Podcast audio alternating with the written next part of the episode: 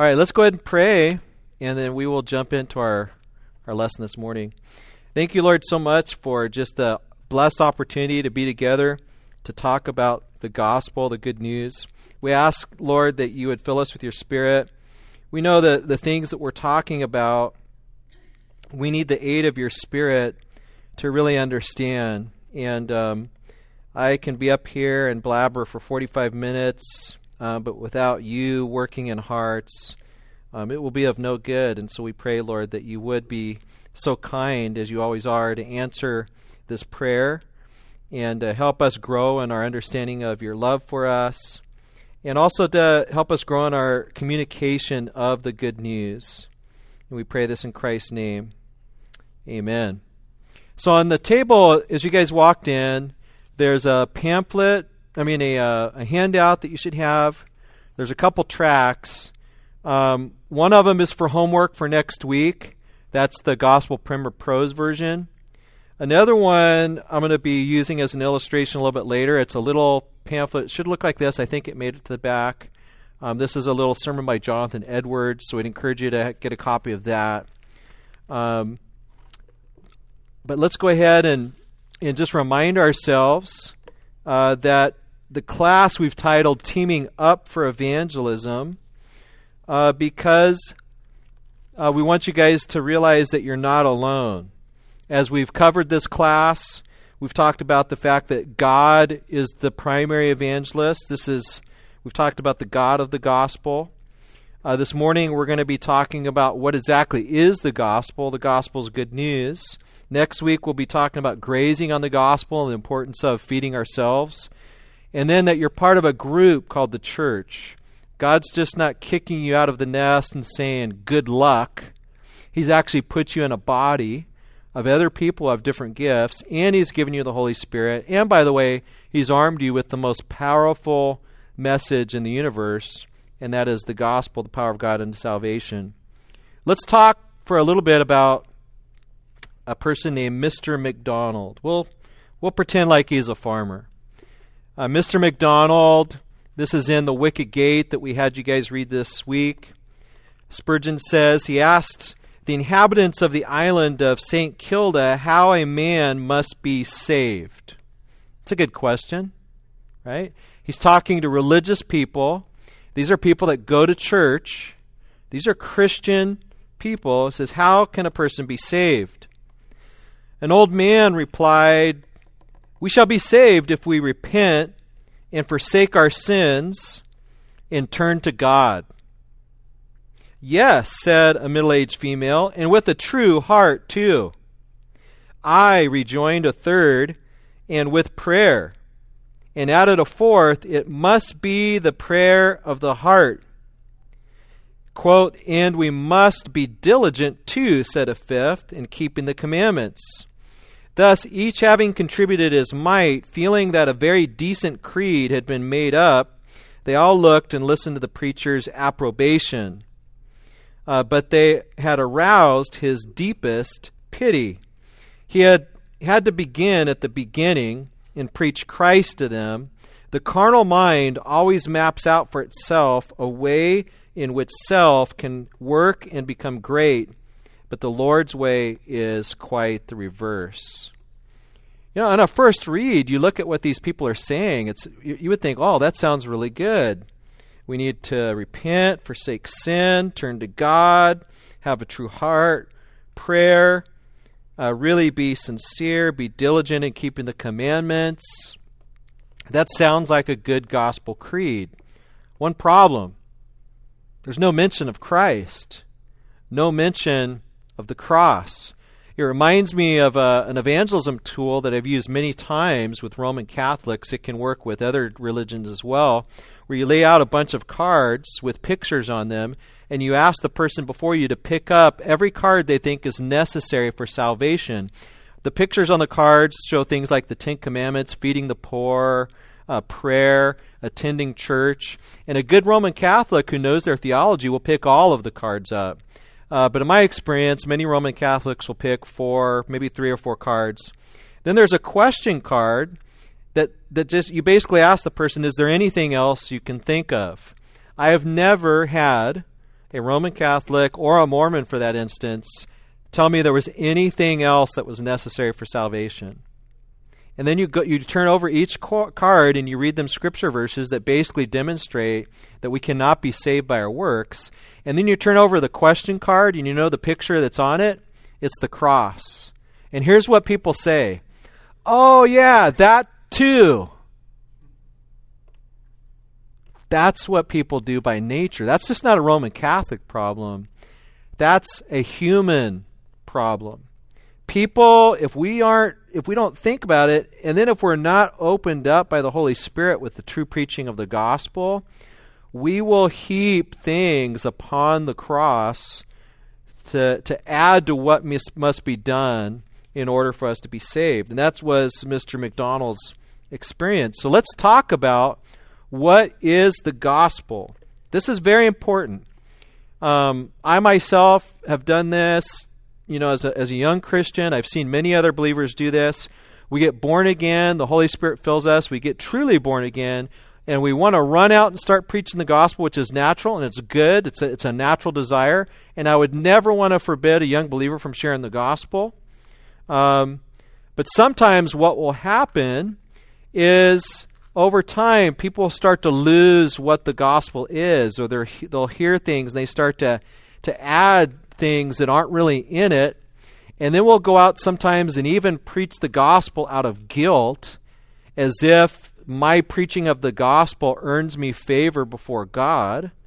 And then we'll unwittingly start to judge other people that aren't as evangelistic as us. Before you know it, my preaching of the gospel has turned into some legal righteousness that gives me a better standing before God. And then what happens with that kind of preaching is I start to heap guilt on other people, particularly Christians, which is kind of ironic. And and so we have to really remember what the gospel is and by God's grace cry out for mercy for daily bread to protect us from getting the gospel clogged up with other things. So let's do some let's do some memory work here. What is the gospel? Romans 1:15 says, Paul says, "I am not ashamed of the gospel because it's the power of God for salvation to everyone who believes." First to the Jew, then to the Greek. Right in this one verse, Paul tells us some things. The gospel, whatever it is, it's something that Paul's not ashamed of. Whatever it is, it's a good announcement. Our English word gospel is just a translation of the of the Greek word euangelion, which means good announcement. The gospel, it's something good and it's something that's announced. It's good news. Um, it's also the power of God. Pa- Paul doesn't call it a power of God, he calls it the power of God. So it's powerful. And it's powerful to save. So the gospel saves. And it's not restricted to one race or people group. It's for everybody. It's not just for Jews, it's for Jews and Gentiles. That's why the gospel, you know, we're all sitting in this room as, you know, Americans in America, but you know where the gospel originated, right? Thousands of miles away over in the Middle East in a country called Israel. And then when it's spread out, it goes to North Africa and it starts moving around uh, the Mediterranean, Mesopotamian area. How in the world did the gospel get way over here to us pagans? The gospel has spread and it's gone out to all races. There are I don't see any Jews in here. I know there are a few Jews in our church, but we're all pagan Gentiles. And the gospel came to us from thousands of miles away. It's for all who believe. So it, it's connected with faith and um, and so that's that's what it is. So whatever it is, it's it's a, it's good news. It's powerful. It saves. Let's look at 1 Corinthians 15 real quick. We're not going to do a bunch of exposition of this text because we're going to spend a lot more time in Romans. But Paul says, Moreover, verse 1 Brethren, I declared to you the gospel. I announced to you good news, which I preached, I heralded it to you, which uh, you also received and in which you stand, by which you also are saved, So there's the saved word again. The gospel's connected to being saved from something and for something, in which you hold fast that word which I preached. Preaching seems to be surrounded around this gospel word, unless you believed in vain. Faith, belief, salvation, these are all words that get coupled with the gospel. Then he's going to give us the truths that are surrounded around this gospel. Verse 3 For I delivered to you, through preaching implied, first of all, that which I also received, so he received it himself, that Christ died for what? Our sins. That's the first part of the gospel. Christ died. You think, well, that's a good that's good news? Yes, it is. Christ died for sins according to the scriptures. So this would be Old Testament scriptures. That he was buried. That's good news. Yep. And he was raised again. Okay, that sounds better. He rose from the dead the third day, according to what? The scriptures, the Old Testament. And that he was seen by Cephas, and then the 12. After that, he was seen by 500, and so on and so forth. So he was seen by all kinds of people. They saw him raised from the dead. Look down at verse 10. But by the grace of God, I am what I am. Now we've got grace. This is a free gift, unmerited. Grace towards me was not in vain, but I labored more abundantly than they all. Grace does produce works, but it's not what produces salvation. The works don't produce salvation, grace does. Uh, yet not I, but the grace of God which is in me. It's grace that's the powerful working Therefore, whether it was I or they, so we preached, and so you believe. There's the preached word again.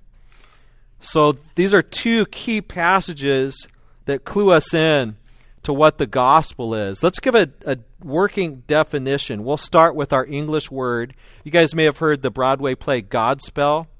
Godspell. Anybody seen it? Uh, I, okay, it doesn't bother me. I haven't seen it. It's terrible. Uh, it's a false gospel. Um, but the reason it's called Godspell is because that really is the old English word that descends to our word gospel. It literally means God in this in the old English. It, we're not talking about God. We're talking about good, and spell is news. It's good news. That's where the word English word gospel comes from. It's a good news, and and so that's what leads uh, Pastor Milton to say in the gospel primer the gospel is good news of salvation for hell deserving sinners through the person and work of Jesus Christ. That's a fantastic definition. It's good news. It's good news about salvation. We're being saved from something. If you don't know that you need to be saved, if you don't know you're sick, if you don't know you're in trouble, then it's you don't want to hear the good news, right? Let's imagine that one of you were walking out in the parking lot. All of a sudden, I come running from 50 meters away. I hurl my body and I hit you with my body and knock you to the ground. Just for no reason. And you look up at me, you're like, what was that about? Right? But if suddenly you realize there was some maniac driving in the parking lot that was going 60 miles an hour and I saw it, and somehow with superhuman strength I was able to get to you in time hurl my body and save you, you'd be like, okay, now that's good news that somebody hurled their body into my body to rescue me from this car, right? So it's good news of salvation for hell deserving sinners. We deserve something. This thing is bad. It's called hell. We're sinners. We're going to talk about that. Sin is not a good thing. It's it's the it's coursing, it's the cancer of the soul that's coursing through our veins, as it were. And but this comes to us through a person, Jesus Christ, and his work that he accomplished in his life, death, resurrection, uh, burial, resurrection, and ascension. So, and so that's what we're going to flesh out. What is the gospel? Let's turn to Romans 10. In Romans 10, we see a microcosm of this good news. Really, the whole book of Romans is a gospel track. And then you get to Romans 10, and you get a flavor of what this gospel track has been doing for Paul's own heart. And then he begins to exposit the gospel for us in a nutshell. We're just going to hit some of the highlights. And um, and then look at some comments from some various writers, Spurgeon, Bunyan, John Gill, to kind of get a feel a feel for what's going on here. So let's start in verse 1. I'm reading from a New King James Version. Paul says, Brethren, my heart's desire and prayer to God for Israel is that they may be saved. Let's just stop right there. What is your heart's desire? What do you find yourself praying about? When we get filled up with this good message of the gospel that we see in Romans 1 through 8, particularly, and then bleeding out into chapter 9, it begins to produce this desire that Paul's talking about. There's this desire that's well it starts to well up in us. And then that desire could stop, it could get clogged up, but for Paul it issues forth in prayer. So he doesn't just stop with the desire. He starts crying out to God because he knows that he can have the desire, but he really can't affect change in Israel. Um, so he prays for Israel. Why is he praying for Israel? because he's a Jew and he cares about his family, he cares about his country. Who is it that your heart gets burdened for? You, you, you start thinking about salvation and your mind goes to someone. Maybe it's a child, maybe it's a relative. I know, like, when there's time, I, every morning I wake up and there's people, God through His Spirit is, there's people on my mind if I if I'm thinking rightly, and that'll start with a desire and a burden. But if I leave it there, then it just becomes a worry, right? But I want to take that desire and now start to cry out to the God of the universe who can do something about it. I can't affect change. I used to think I could affect change in my kids, for instance. I used, I used to think that if I lived a good, you know, good enough life, I provided a good enough example, if I had enough Bible time, if I made them watch enough Veggie Tales, right? And so on Superbook and so on and so forth. Maybe not Veggie Tales, but you know what I mean. Um, that I could affect change. And suddenly I began to realize the same depravity that's in me that was not going to yield until God opened my eyes is in them. And even though they're growing up in a pastor's house, guess what? They don't go to heaven by being born in a pastor's house. They're not going to make it there on my coattails or Katie's coattails. God's got to do the same kind of work in their little hearts that He did in my little heart when I was 14 years old.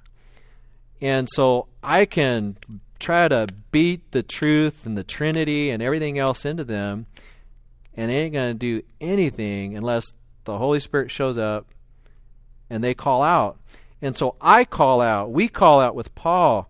My heart's desire and prayer for Israel, for our family, is that they may be saved.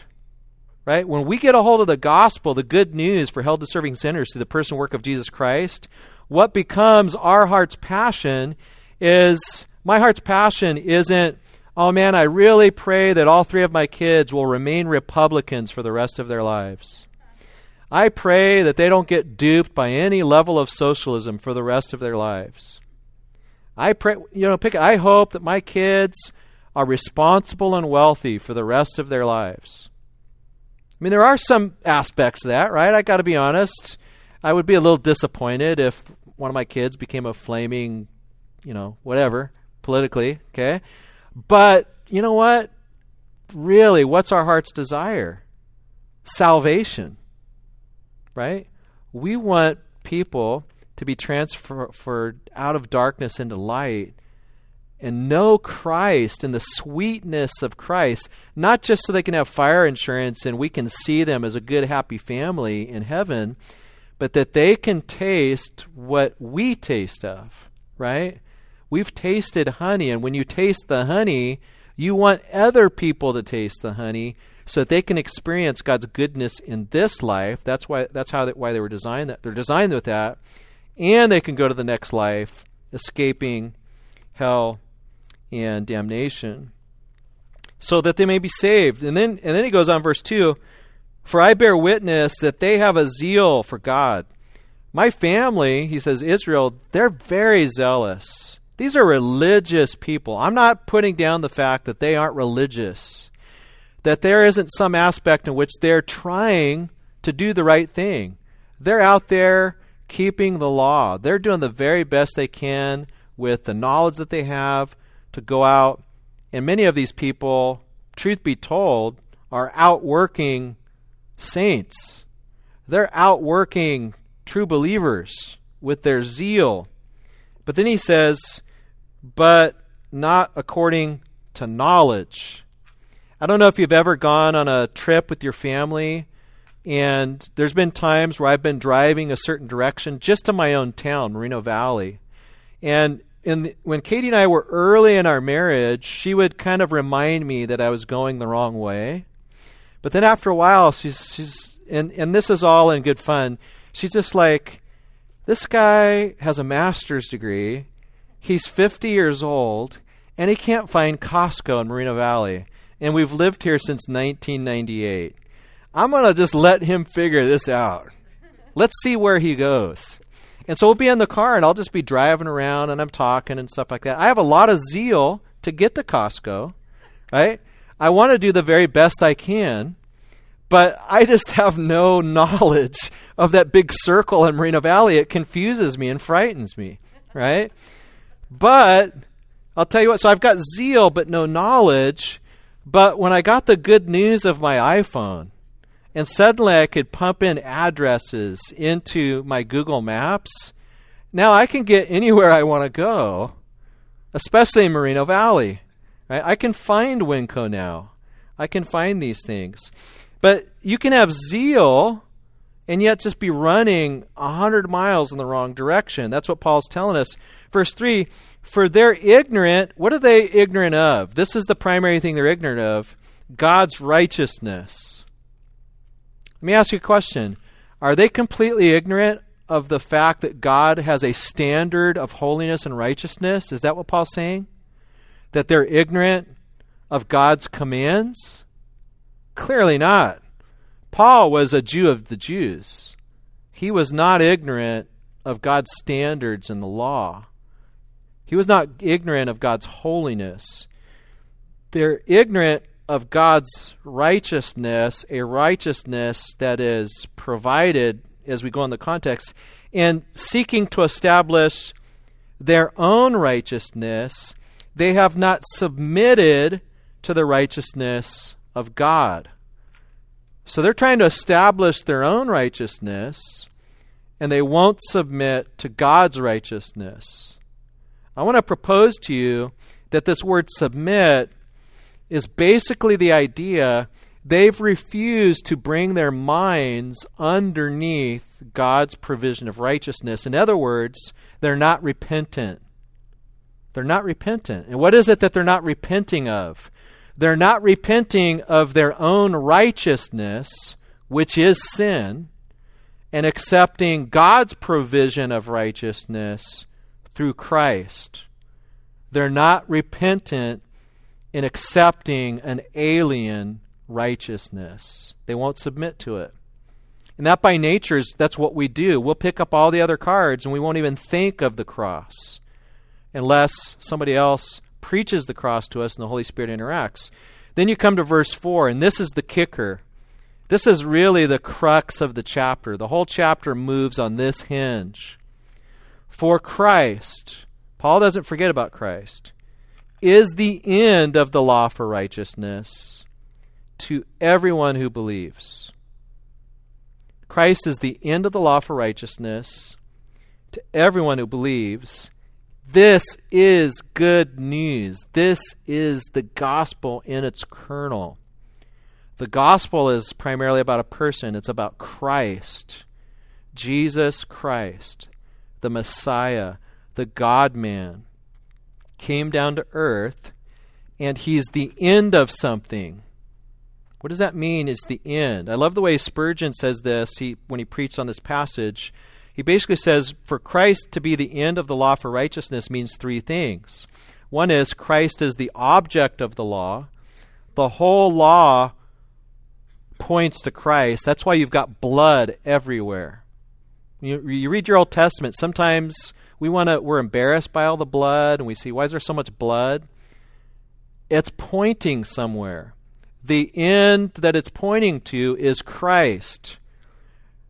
A leper gets cleansed, there's blood. There's sin, somebody sins, there's blood. The Israel gets pulled out of Egypt, there's blood. It's just a bloody mess. You go in to worship the Lord morning and evening, you go into the temple, there's blood everywhere. Blood blood doesn't smell good, there's flies. Um, it's a constant reminder that the law is serious, God is holy, and you ain't making it. It's got to come from some other direction. To the, so the law points us to this sacrifice, to this blood. Even when you don't see blood directly mentioned, it's still implied, like saying the brazen serpent situation where everybody's getting eaten or bit by these mysterious fiery serpent things, which I've done some research on. It's kind of trippy because you would think you could outrun a snake, but a fiery serpent seems like a whole nother deal that can run you down. and uh, and so these things are biting people. God doesn't take them away. He just provides a brazen serpent. If you just look, you get bit, you look, and you'll be healed. That is crazy. It's not like so if you don't look, you're going to die from the bite of the fiery serpent. If you do look, you'll be healed instantaneously. God could have gotten rid of the fiery serpents, but he doesn't. He allows them to continue around the camp and bite people. And then they just need to look, and then they're healed immediately. and then Christ comes along and says, I'm, I'm the brazen serpent. I'm the one that's going to be lifted up on the cross. You just look to me. All you got to do is look, and that's it. You're healed. That's just amazing. Christ is the end of the right. So he's the object, but also he fulfills the law. Christ is the end in the sense that he fulfills all of it. Remember, Jesus said, I didn't come to put away the law, I came to fulfill it. Not one jot or tittle be put away until I fulfill all. What does that mean? That he fulfills it all. It means that basically every single command Jesus obeys his Father's commands, Old and New Testament, and in eternity, and never even complains about it.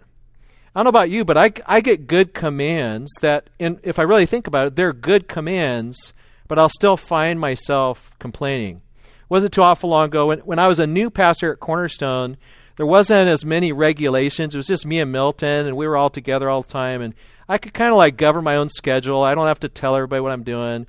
And but then they start saying, "Hey, you got to put everything on Google on your Google Calendar. You got to put on Google Calendar where you're at, what you're doing, just so that you're accountable." That's a good request, isn't it? Everybody else, I'm sure those of you guys that are working in other places, you have to be accountable to your employer for your time. I didn't like it. Like, why do I why do I got to do this? I've been working here for how long? How long have I been a pastor here? And now I got to start every day logging onto the computer what I'm doing. My heart's complaining. Guess what? Jesus never even had a heart complaint about anything that the Father asked him to do. Never even a whisper of, ah, oh, man, well, the Father's asking me to do what? No. He fulfilled all righteousness. He's the end of the law right? Christ is the end. And then he terminates it. He's the ultimate terminator, right? The tutor brings us to Christ. Christ shows up. Now we're sons, and it ends. It's a built in expiration date, right? You go to the store, you look at your milk, right? I always grab the milk in the very back and I bring it home, right? I, I bring I get the milk out of the back because I want the longer expiration date. But then you get home and you're drinking your milk. But I don't know about you. As soon as that milk is one day over, I don't drink it anymore. I don't even smell it. I just throw it out. And I do that with my toast. I do it with everything else. If it's past the date, it's done. The law is good, but if it's past the date, it's not it's not useful anymore. And Jews that are now trying to establish their righteousness with an expired system are actually offending God. You're, you're actually misusing the purpose of the law now. Spurgeon, Gill, these guys are awesome in demonstrating the purpose of the law.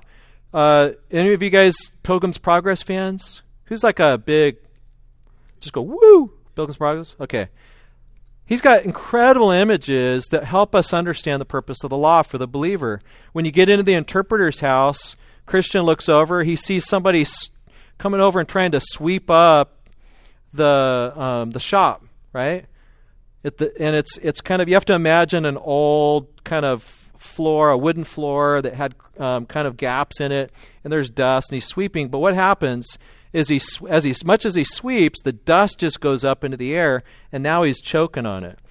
And then somebody brings out some water, splashes water around. They're able to kind of mop it up, and they get rid, and they clean clean the heart or clean the house. Spurgeon says, you know, through the interpreter, the law comes in and tries to sweep up the heart of man and tries to take care of original sin, but all it does is it aggravates the problem. That's exactly what the law does, even for us today. We try to be good little boys and girls. The law comes along and says, do this. We say, yeah, I'd like to do that, but I've got, problem is, there's a part of my heart that's bent on evil, and now that you've told me that's my duty, I'm actually inclined to even do it worse. I'm actually inclined to go harder in the other direction when we hear the law. It just stirs up the heart. But then the gospel comes in of grace and starts applying water to us and cleans our hearts up to Christ. Uh, that's Christ being the end of the law. Let me use one other analogy and then we'll move on. What does it mean that Christ is the end of the law for righteousness to everyone to believe? I want you to imagine a street called. Uh, law for righteousness. There's a street called Law for Righteousness. And you're driving you're kind of driving along this street. I don't know if you ever been driven if you ever driven out in the Mojave Desert and you're on some of these roads out there that aren't all that great, right? All of a sudden you get to the county line somewhere. You ever been driving on a road, you get to the county line and all of a sudden what do you notice? Well, I'm driving on a nice piece of real estate now. I just crossed the county line and now this road is awesome. How come the road's this way on that side and it's so good on the other side of the county line? Well, the county's not going to pay to pave roads for the other county, right? So you get to and and there's this road called uh, basically law of righteousness that we've been trying to establish ourselves. We're out there trying to work on it. We're trying to get better, and it's still potholes, and it's really just spinning in a circle. It's not going anywhere.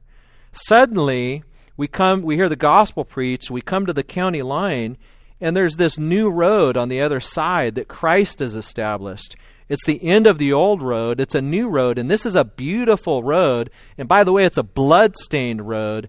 And we get onto that road by faith. We just believe, wow, all I got to do is cross the county line, and now I'm on this beautiful road that I didn't have to build. I, this my tax dollars didn't even go for this thing, and I'm just driving on this nice new blood stained road. Who paid for this? Well, Jesus Christ paid for it with his own blood. That's part of what it means for Christ being the end of the law for righteousness to everyone who what? Believes. That's the counterintuitive nature of the gospel. It's just belief. And even long into our faith sometimes, we understand this as Christians and we get born again but we have to relearn it over and over again because in our hearts, even as born again Christians, through indwelling sin, we're kind of closet Catholics when it comes right down to it. We keep wanting to either add things to say, I did this, or we want to establish even a good duty can all of a sudden take a little turn and Adam can yank at us, like it says in Pilgrim's Progress, pull a part of our flesh, start making us feel pretty good. Like we can start a renewed commitment to, to Bible reading and devotions. And that's very important. I commend reading through the whole Bible. All of a sudden, the devil works with your flesh, and you're like, I'm doing pretty good at this. You know, I've been reading my Bible every day. Why don't more people read their Bible? Why aren't more people putting God's word in their hearts like I am. All of a sudden, now you're starting to compare and contrast. Why are you reading the Bible? Only by God's grace, because the Holy Spirit has given me a greater sense of my own need, and now He's wooing me to Himself, right? Or uh, you get a renewed interest in evangelism. You, the Lord starts doing a work in your heart.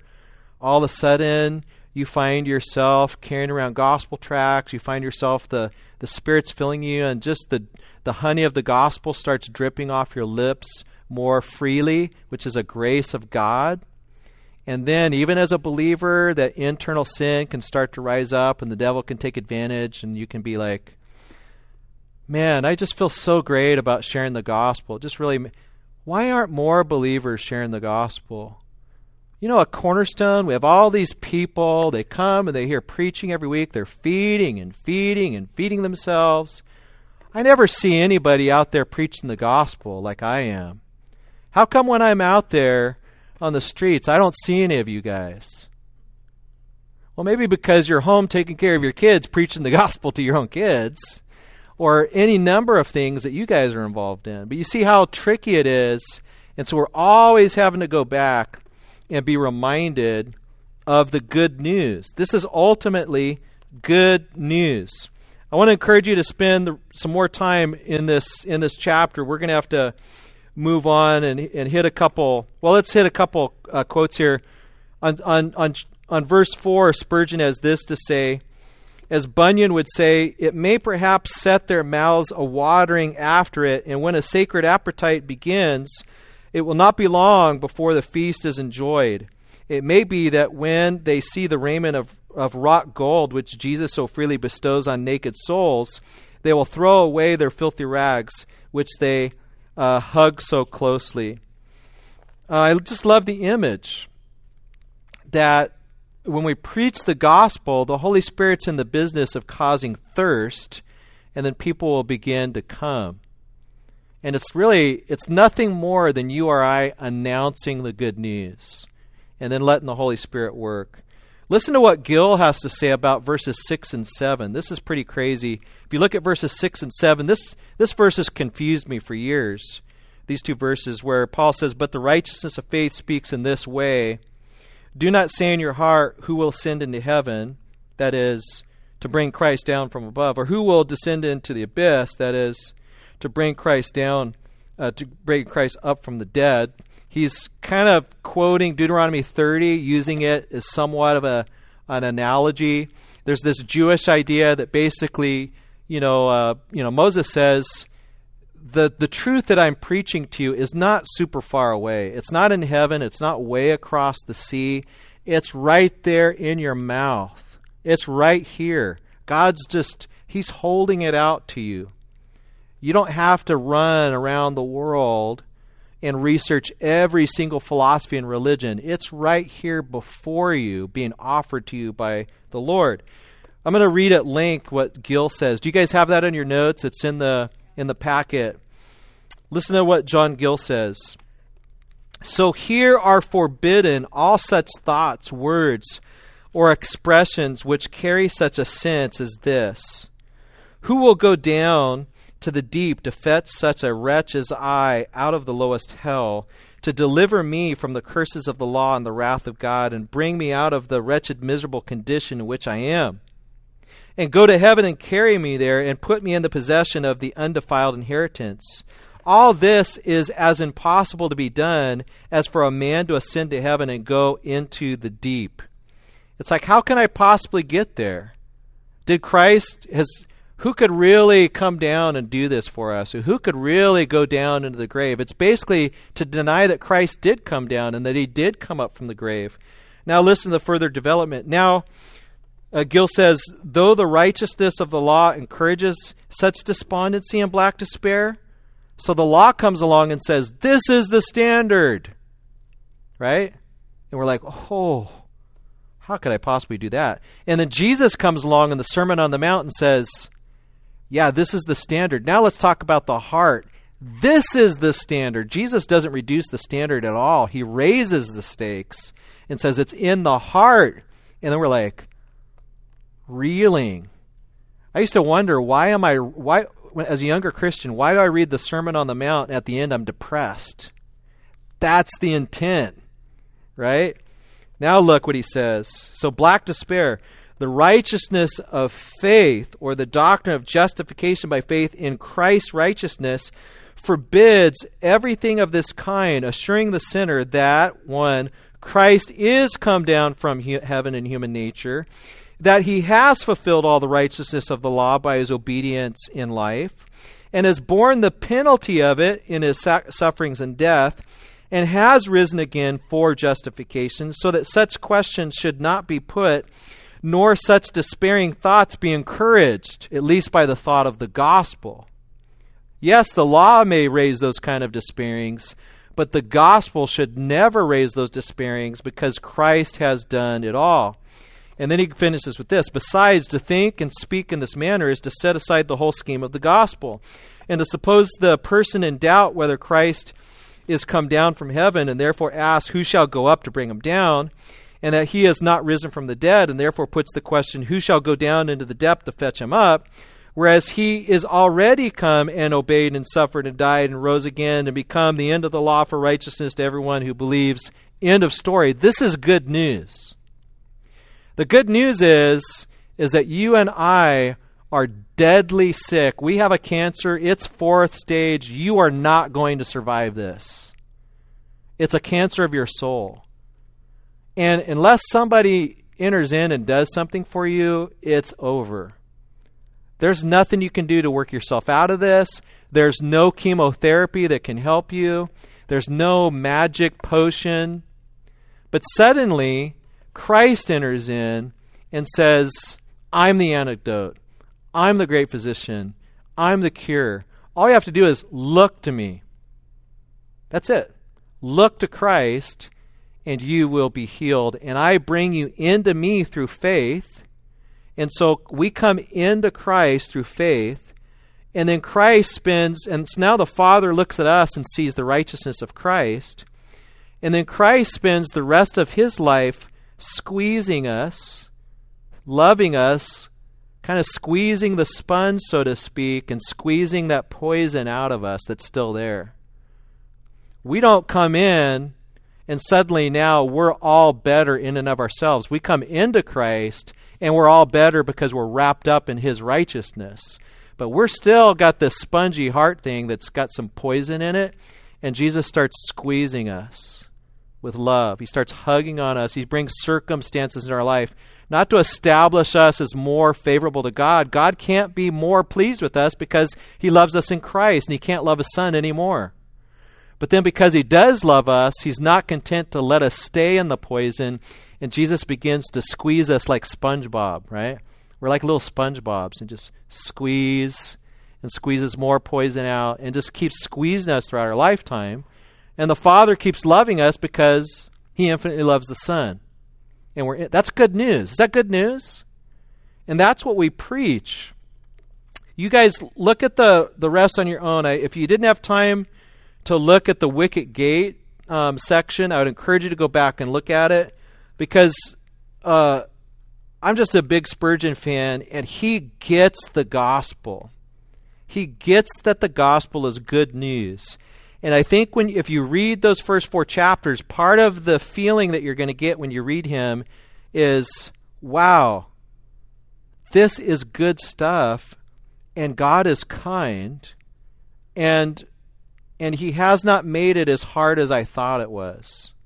Read those chapters on your own because what you're going to find is exactly what we're seeing in last week's lesson is that God is merciful, gracious, long suffering, abounding in goodness and truth, right?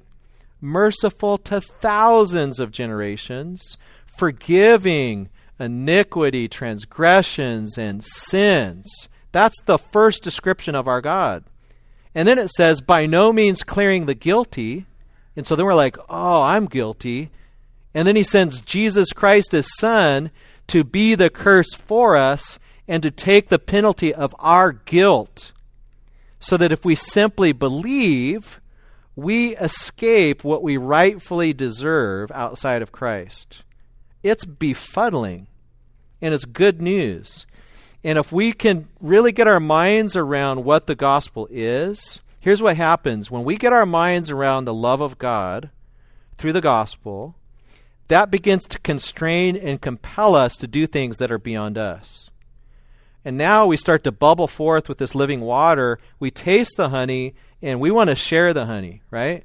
I don't know if you get if you ever get a brand new device, right? You're just excited about it. What do you want to talk about? You want to talk about your new device, right? Your new phone, your new game, your new book, your new car. When you're tasting of the good news of the gospel, it starts to bubble out in different ways. Now, we're different gifted. Sometimes it's going to bubble out in service, sometimes it's going to bubble out in words, but it's going to bubble out. And then the Lord begins to use you to share this good news. And if it emanates that way, then the words that you begin to speak when you preach the gospel will have that good news flare about them rather than God's got bad news for you.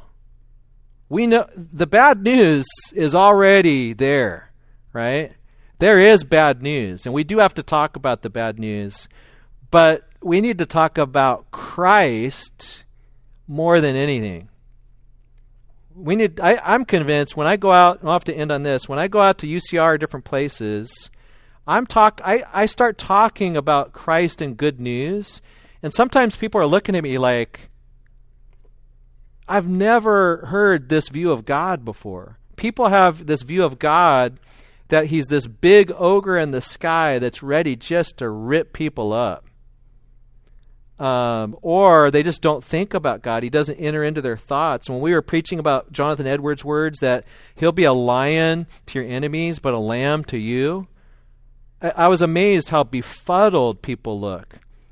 And, and, the vast majority of the people that we're preaching the gospel to are not like foaming at the mouth, butting heads with us. They're kind of like, wow, that's that's Christianity. That's the gospel. Yes, it is. It's good news. If you have questions, come on up. Let's pray. Lord, we thank you so much for this gospel that is God's spell. It is good news. We pray, Father, that you would help us to be overwhelmed with this good news um, so that we could do things that really don't establish any favor or righteousness before you. You don't need us to preach the gospel. You've been doing very well without us. But you are pleased to fill us with the good news and to fill us with your spirit to move your church out to do things through love that we could never do otherwise. We pray, Father, that we would drink deeply of this fountain. Lord, that we would understand the gospel for ourselves through the Spirit, that it would be um, our experience in our hearts, not just facts in our minds. And Lord, that you would use uh, your Spirit to cause us to go out with more joy to share this goodness. We pray this in Christ's name. All God's people said, Amen.